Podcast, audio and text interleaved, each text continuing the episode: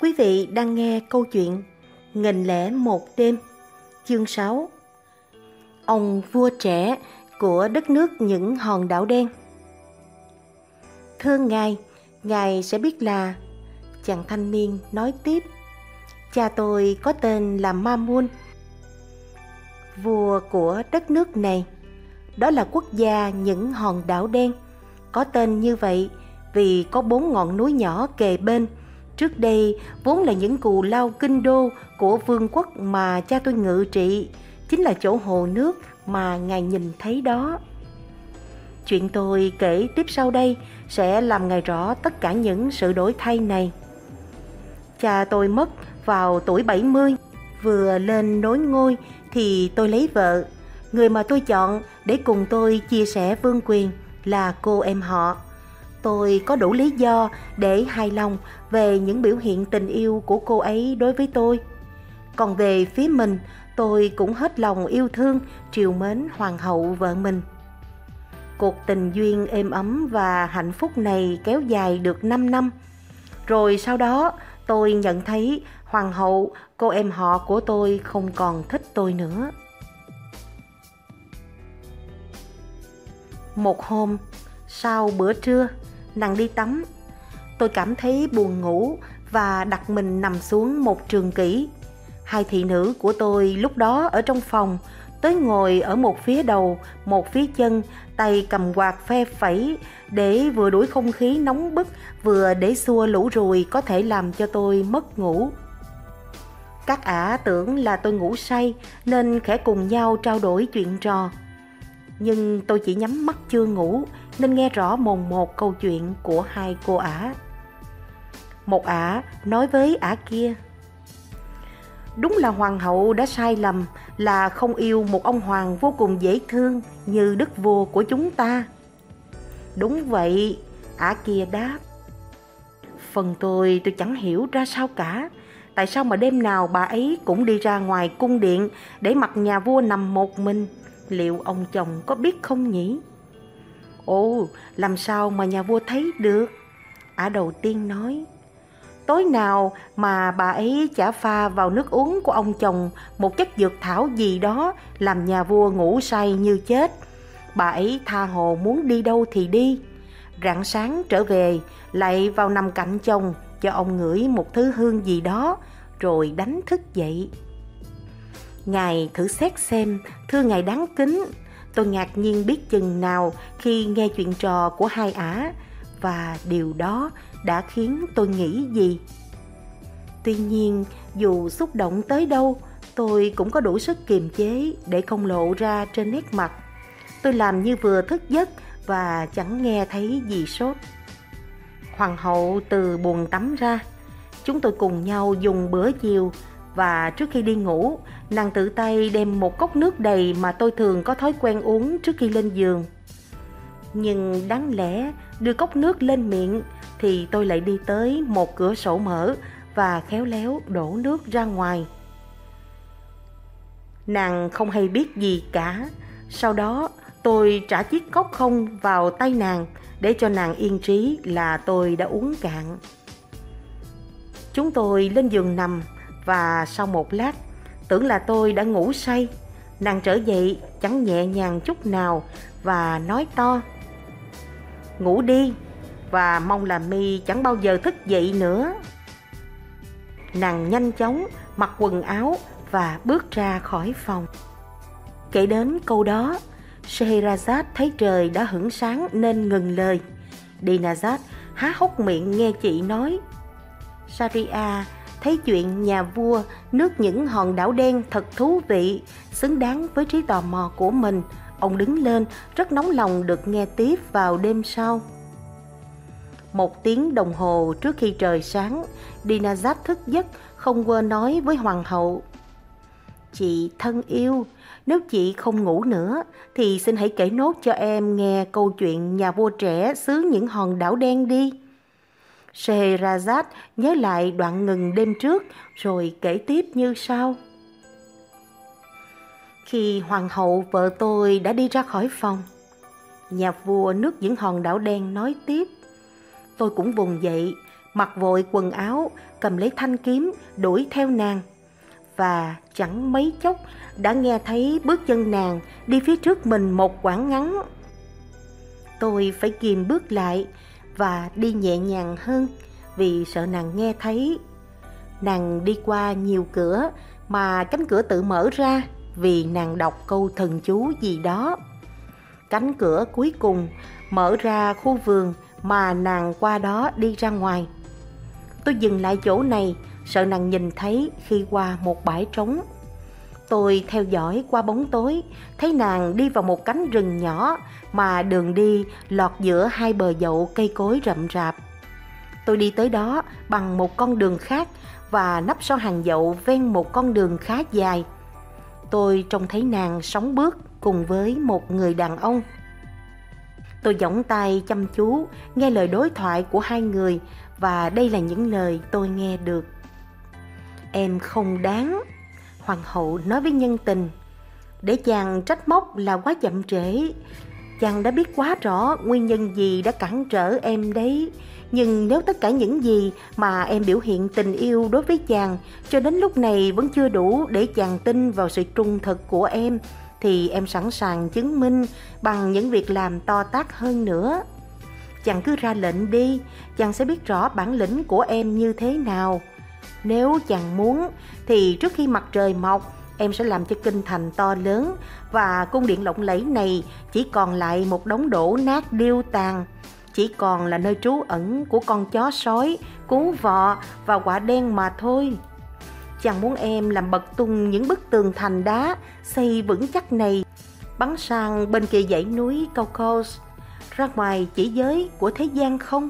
Xin chàng cứ nói lên một tiếng và tất cả nơi này sẽ thay đổi hình dạng. Khi hoàng hậu vừa dứt lời, thì nàng và tình nhân vừa tới đầu con đường tôi nấp Chúng quay người để đi vào con đường khác và đi ngang trước mặt tôi. Tôi đã rút gươm ra khỏi vỏ và vì tên nhân tình đó đi sát về phía mình. Nên một nhát gươm trúng cổ, tôi phóng ra làm hắn ngã lăn xuống đất. Tôi tưởng là đã giết hắn chết nên mau chóng rút đi, không cho hoàng hậu nhìn thấy. Dù sao, nàng vẫn là họ hàng mà. Nhát gươm của tôi đã làm nhân tình của vợ tôi bị thương, nhưng bà vẫn giữ được mạng sống cho hắn nhờ phù chú. Tuy vậy, có thể nói hắn thành một phế nhân dở sống dở chết. Lúc đi qua khu vườn để trở về cung, tôi nghe thấy mụ hoàng hậu kêu khóc rất to. Nhưng để cho mụ phải kéo dài nỗi khổ đau đớn, tôi nương tay để cho mụ sống. Trở về tới ngự phòng, tôi đi nằm, thỏa mãn vì đã trừng trị được cái tên khốn kiếp đã lăng nhục mình. Tôi ngủ thiếp đi. Sáng hôm sau, khi tỉnh dậy, tôi thấy mụ hoàng hậu nằm bên cạnh. Scheherazade buộc phải ngừng lời ở chỗ này vì thấy vườn đông vừa hé. Trời ạ, à, Dinazad nói, em thật bực mình vì chị không kể thêm được nữa. Em ơi, hoàng hậu đáp, Đáng lẽ em phải đánh thức chị sớm hơn, đó là lỗi tại em đấy nhé. Em sẽ sửa chữa đêm nay, cầu xin Thượng Đế chứng giám. Dinazat nói, vì em không tin là Đức Hoàng thượng lại không cùng ý muốn như em muốn biết đoạn kết của câu chuyện này. Và em hy vọng là người sẽ rộng lượng để chị sống đến ngày mai. Dinazat như đã tự hứa gọi hoàng hậu dậy từ rất sớm. Chị thân yêu của em, nàng nói, nếu chị đã thức thì xin chị kể nốt chuyện rất hay về ông vua nước những hòn đảo đen cho em nghe đi. Em nôn nóng muốn biết tại sao ông ta lại bị biến thành nửa người đá đen. Em sẽ được biết ngay đây, Scheherazade đáp với sự chuẩn y của hoàng thượng. Nhà vua xứ những hòn đảo đen nói tiếp, vậy là tôi thấy mụ hoàng hậu nằm cạnh mình. Tôi chẳng biết mụ có ngủ hay không, nhưng tôi nhẹ nhàng trở dậy, qua văn phòng và mặc quần áo chỉnh tề. Sau thiết triều trở về cung, tôi thấy hoàng hậu mặc tang phục, đầu óc tả tơi và có một phần bị dứt đứt. Mụ đến trước tôi nói, Tàu bệ hạ, cầu mong người sẽ không lấy làm lạ là thiếp lại ở trong tình trạng này. Ba cái tin đau lòng mà thiếp vừa nhận được là nguyên nhân chính của nỗi buồn xé ruột mà người chỉ mới nhìn thấy những dấu hiệu yếu ớt ở con người thiếp. Đó là những tin gì hả hậu? Tôi hỏi. Đó là cái chết của mẫu hậu, mẹ thân yêu của thiếp, nàng đáp. Cái chết của phụ thân, cha thiếp bị tử trận và cuối cùng là cái chết của một trong những đứa em của thiếp bị ngã xuống vực sâu. Tôi cũng chẳng chút tức giận vì nàng đã bịa ra cớ đó để che giấu nguyên nhân thực đã làm cho nàng đau khổ. Và tôi thấy là nàng không chút nghi ngờ là tôi đã giết tình nhân của nàng. Hậu ạ, à, tôi bảo nàng, không những ta chẳng chê trách gì mà ta cam đoan là còn muốn đóng góp phần mình vào nữa kia. Ta sẽ cực kỳ ngạc nhiên nếu thấy hậu vẫn bình thản trước sự mất mát này. Cứ khóc đi, những giọt nước mắt của hậu chính là những biểu hiện cụ thể của bản chất tuyệt vời của hậu. Dù vậy, ta hy vọng là thời gian và lý trí có thể sẽ mang lại cho hậu sự dịu dần nỗi buồn phiền bất mãn. Nàng rút lui vào tư thức và ở đó nàng khóc than thoải mái. Suốt một năm ròng, nàng buồn rầu ủ dột và than khóc không ngừng. Cuối năm đó, nàng xin tôi cho phép được xây lăng mộ cho mình trong khuôn viên của Hoàng Thành, nói là nàng muốn vào ở trong đó cho đến ngày nhắm mắt xuôi tay. Tôi y chuẩn và nàng cho xây một cung điện nguyên nga với vòm cuốn cao mà ngồi đây ta cũng trông thấy được. Nàng đặt tên nó là Cung Giọt Lệ. Khi hoàn thành, nàng cho khiên nhân tình tới đó mà trước đây nàng đã kịp thời giấu hắn ở một nơi nào đó ngay trong đêm tôi đâm hắn trọng thương. Nàng đã giữ mạng sống cho hắn tới bây giờ nhờ vào những thứ thuốc nước nàng cho hắn uống và vẫn tiếp tục cho uống hàng ngày từ khi hắn được đưa tới cung giọt lệ. Tuy nhiên, với tất cả những pháp thuật nàng có, nàng cũng không sao chữa lành được cho cái tên khốn kiếp này. Không những hắn không đi đứng được, không cả cử động chân tay mà còn bị câm. Cuộc sống của hắn chỉ còn thấy ở hai con mắt. Mụ hoàng hậu chỉ còn được an ủi là nhìn thấy hắn và nói với hắn tất cả những lời âu yếm nhất, say đắm nhất mà tình yêu điên cuồng của mụ khơi gợi mỗi ngày hai lần, mỗi lần kéo dài khá lâu, mụ đến thăm hắn đều đặn. Tôi nắm được tất cả những cái đó, nhưng vẫn làm như không biết gì cả. Một hôm, tôi đi tới cung giọt lệ, tò mò xem mụ hoàng hậu làm gì ở đó. Và từ một chỗ nắp kín đáo, tôi nghe thấy mụ nói với tình nhân như thế này. Em như đứt từng khúc ruột thấy chàng trong tình trạng này. Nỗi đau vò xé mà chàng phải chịu đựng, em cũng thấy đau chẳng kém gì chàng. Nhưng người yêu nhất đời của em ơi, sao cứ để em nói với chàng hoài mà chàng không đáp lại, chàng còn im lặng đến bao giờ đây? Hãy nói với em một tiếng đi. Ôi, những giây phút êm đềm nhất trong cuộc đời em là những lúc em ở đây để chia sẻ cùng chàng nỗi đau khôn tả. Em không thể sống xa chàng, em muốn có sự hoang lạc, được nhìn thấy chàng không ngừng hơn là uy quyền trị vì toàn vũ trụ.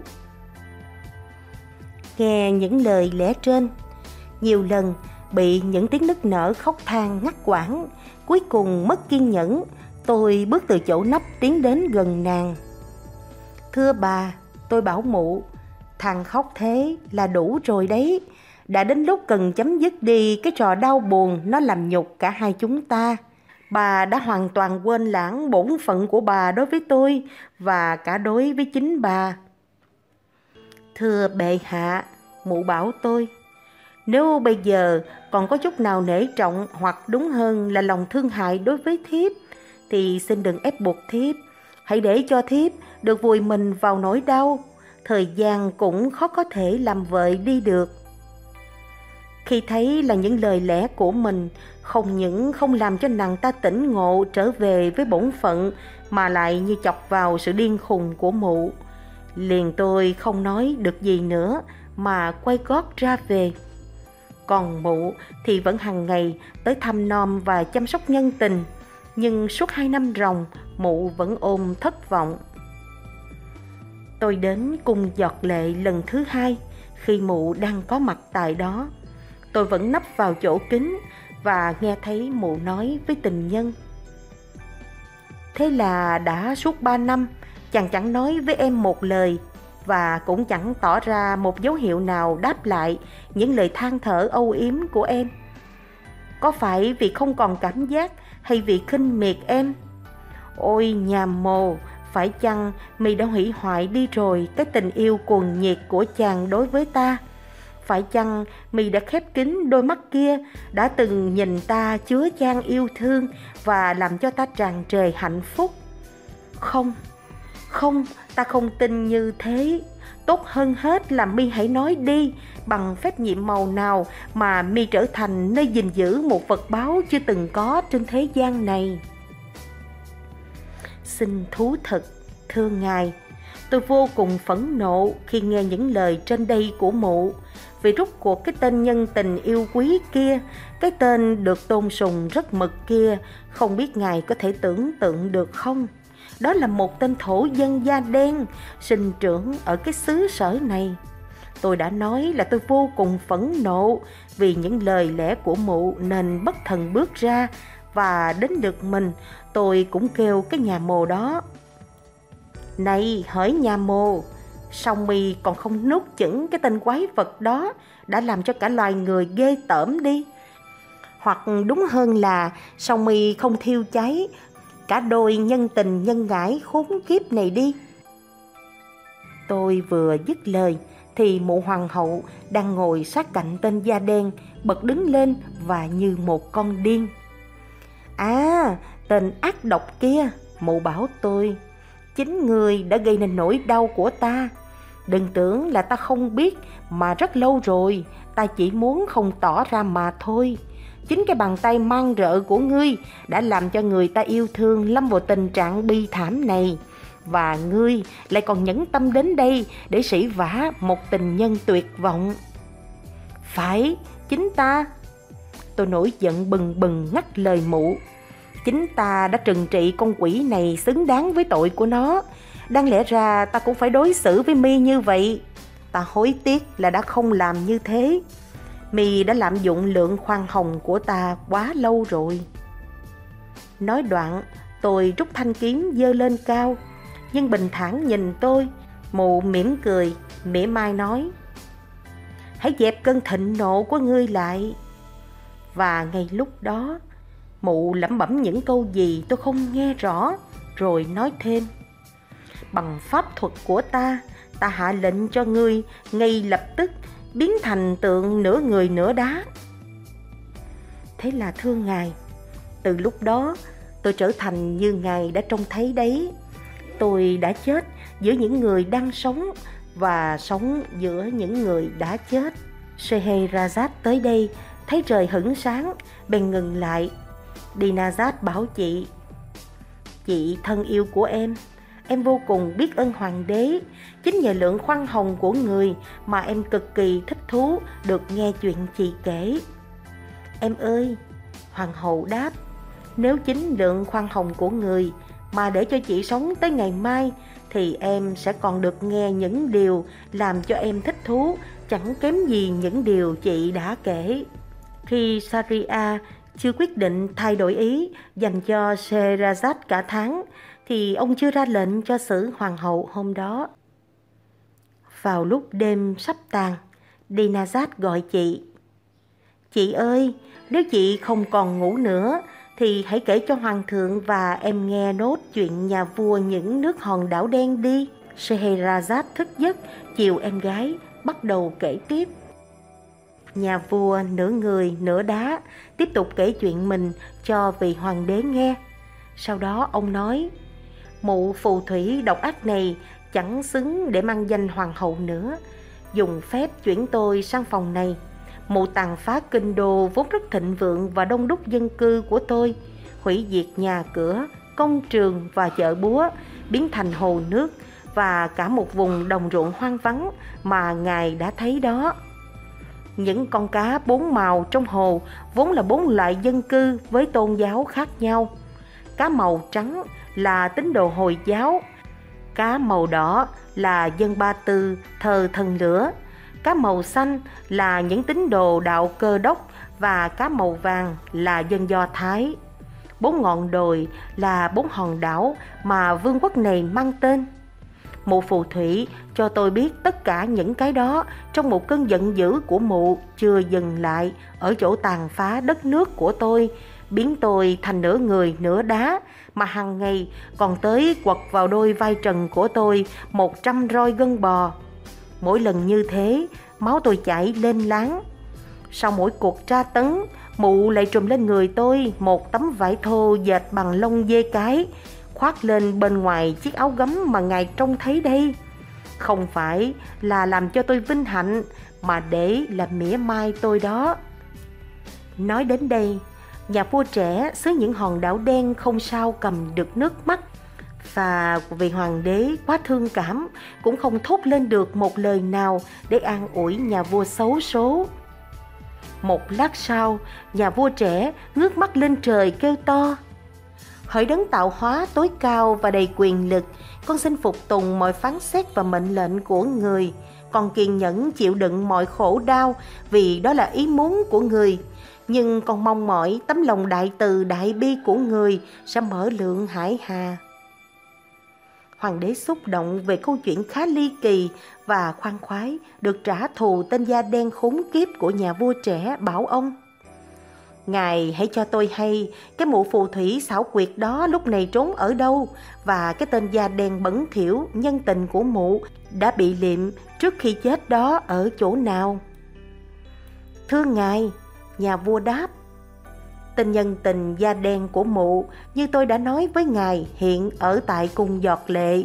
Trong nhà mồ có hình vòm và cung điện này có đường thông sang cái lâu đài về phía cổng cung. Còn về con mụ phù thủy, tôi không thể nói chính xác được với ngài là mụ trốn ở đâu. Nhưng hàng ngày, cứ mặt trời mọc là mụ tới thăm nhân tình của mụ sau cuộc hành tội đẫm máu mà nạn nhân là tôi. Việc này tôi đã nói với ngài và ngài hẳn cũng thấy rõ là tôi làm sao mà tự vệ chống lại được sự tàn ác tối giả mang đó. Mụ mang đến cho hắn thứ chất lỏng để uống, một loại thức ăn duy nhất để duy trì sự sống của tên này cho tới nay. Từ khi hắn bị tử thương, mụ không ngừng than vãn và trách móc về sự câm lặng của hắn.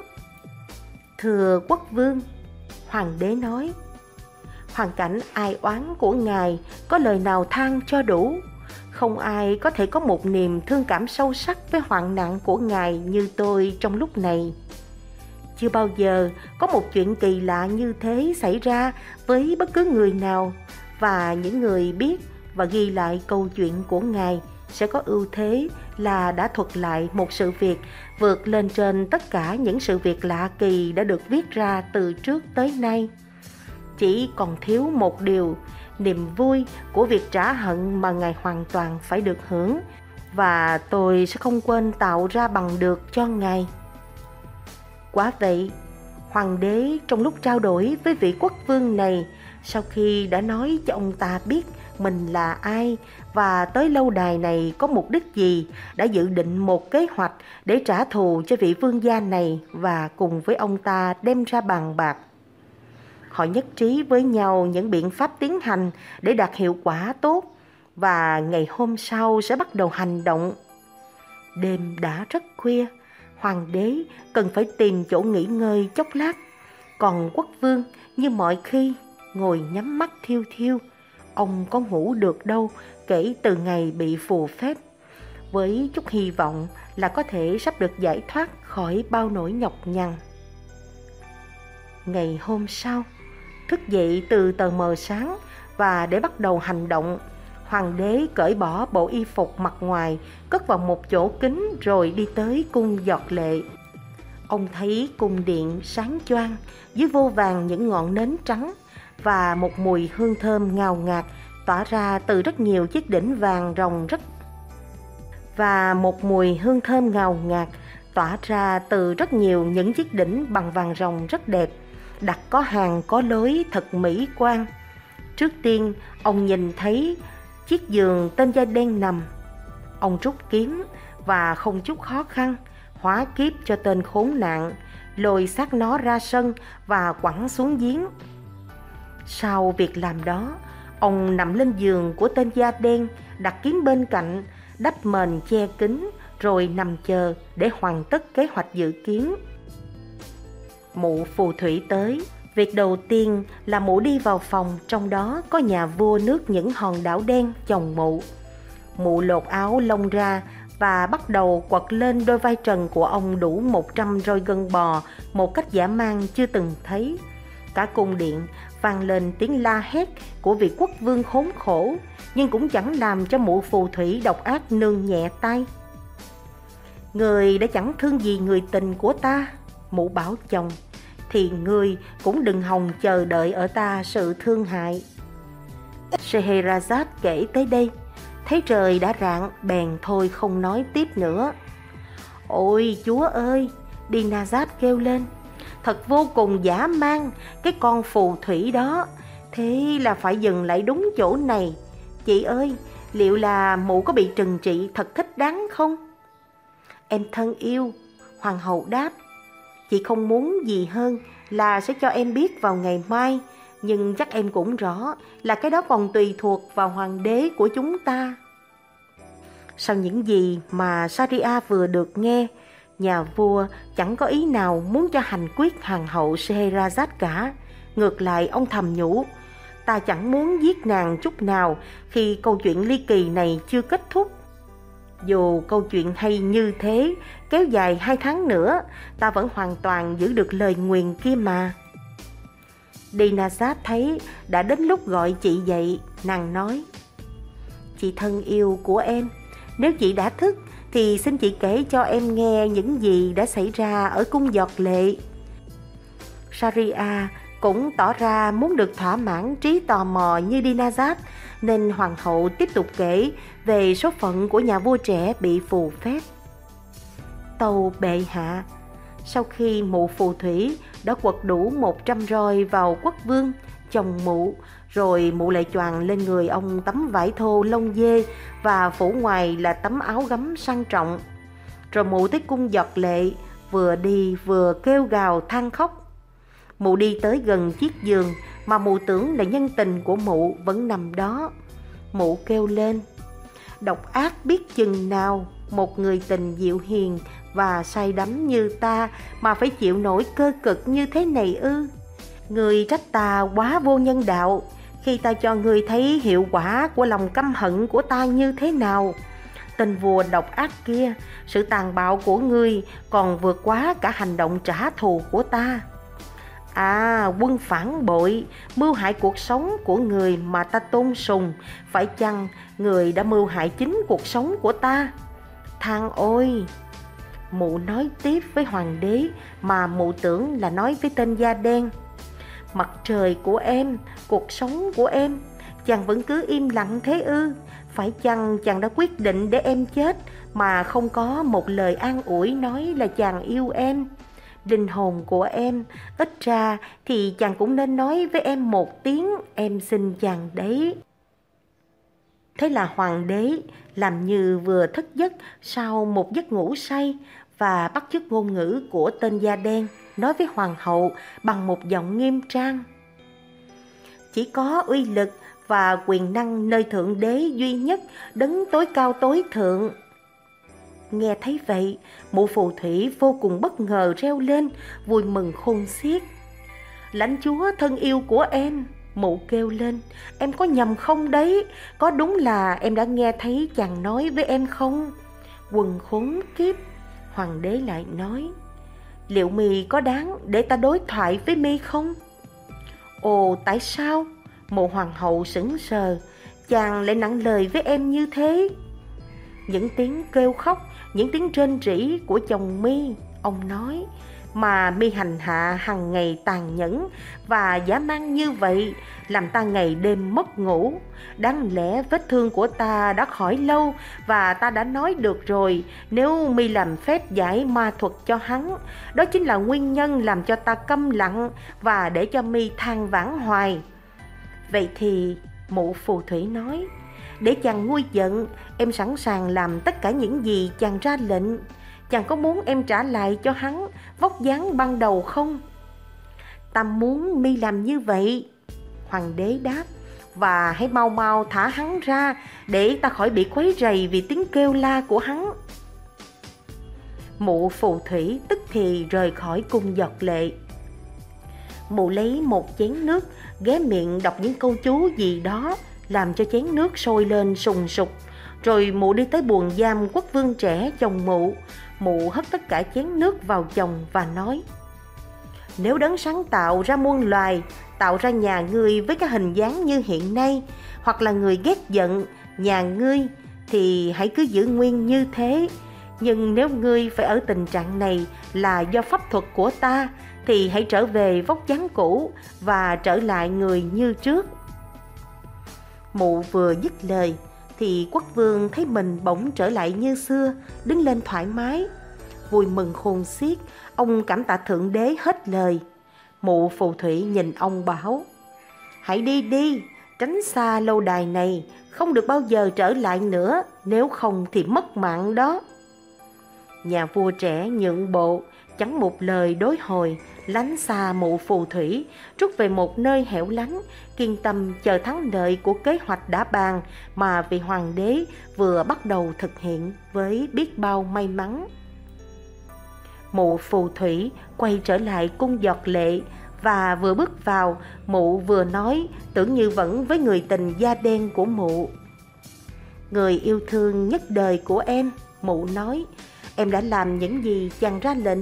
Vậy chàng còn gì ngăn cản để chàng trở dậy và ban cho em sự hoang lạc mà em đã bị tước đoạt bấy lâu nay? Hoàng đế vẫn giả giọng người da đen.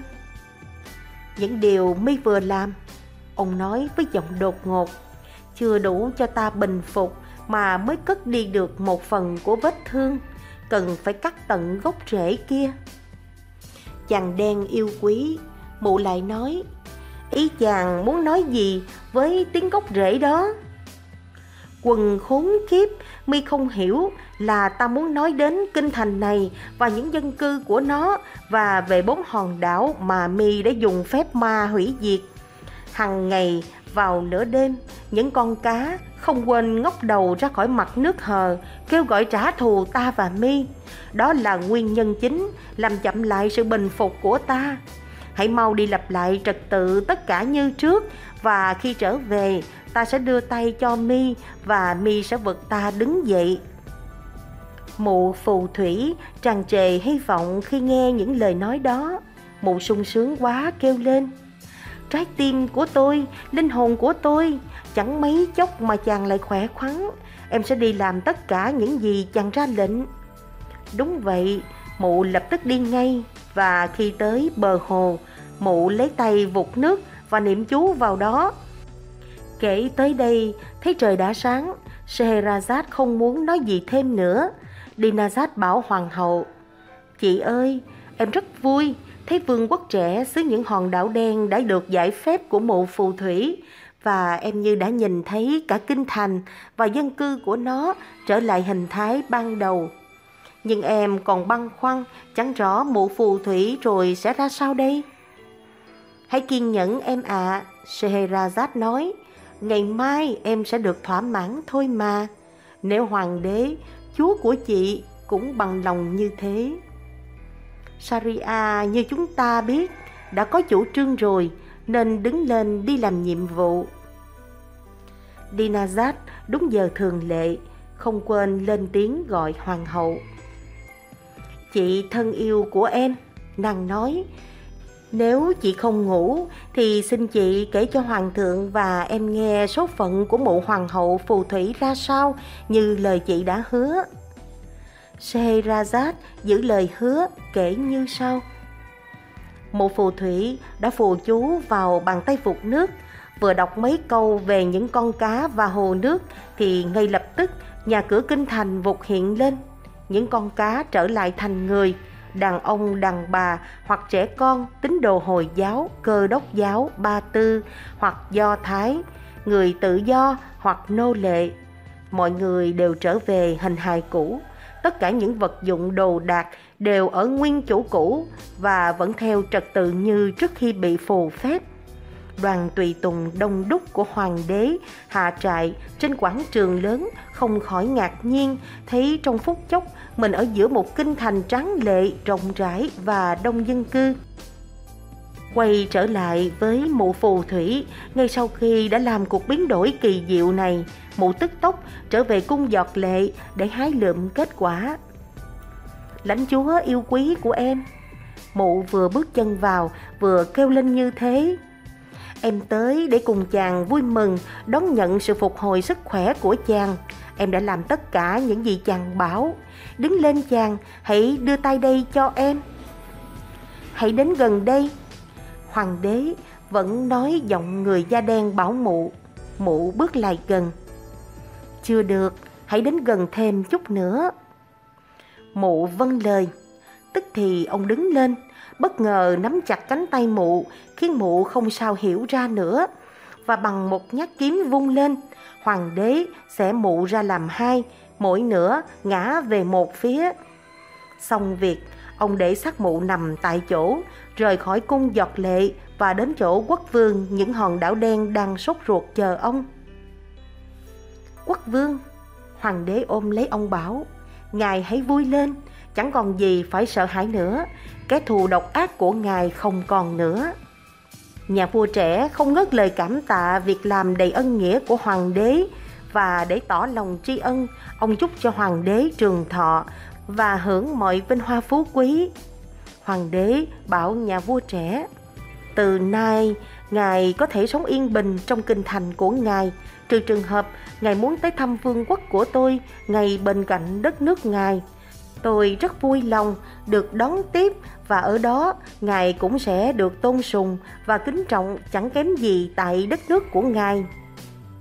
Tàu hoàng đế hùng cường mà tôi chịu ân sâu, nhà vua trẻ nói, ngài tưởng đây rất gần kinh đô của ngài ư?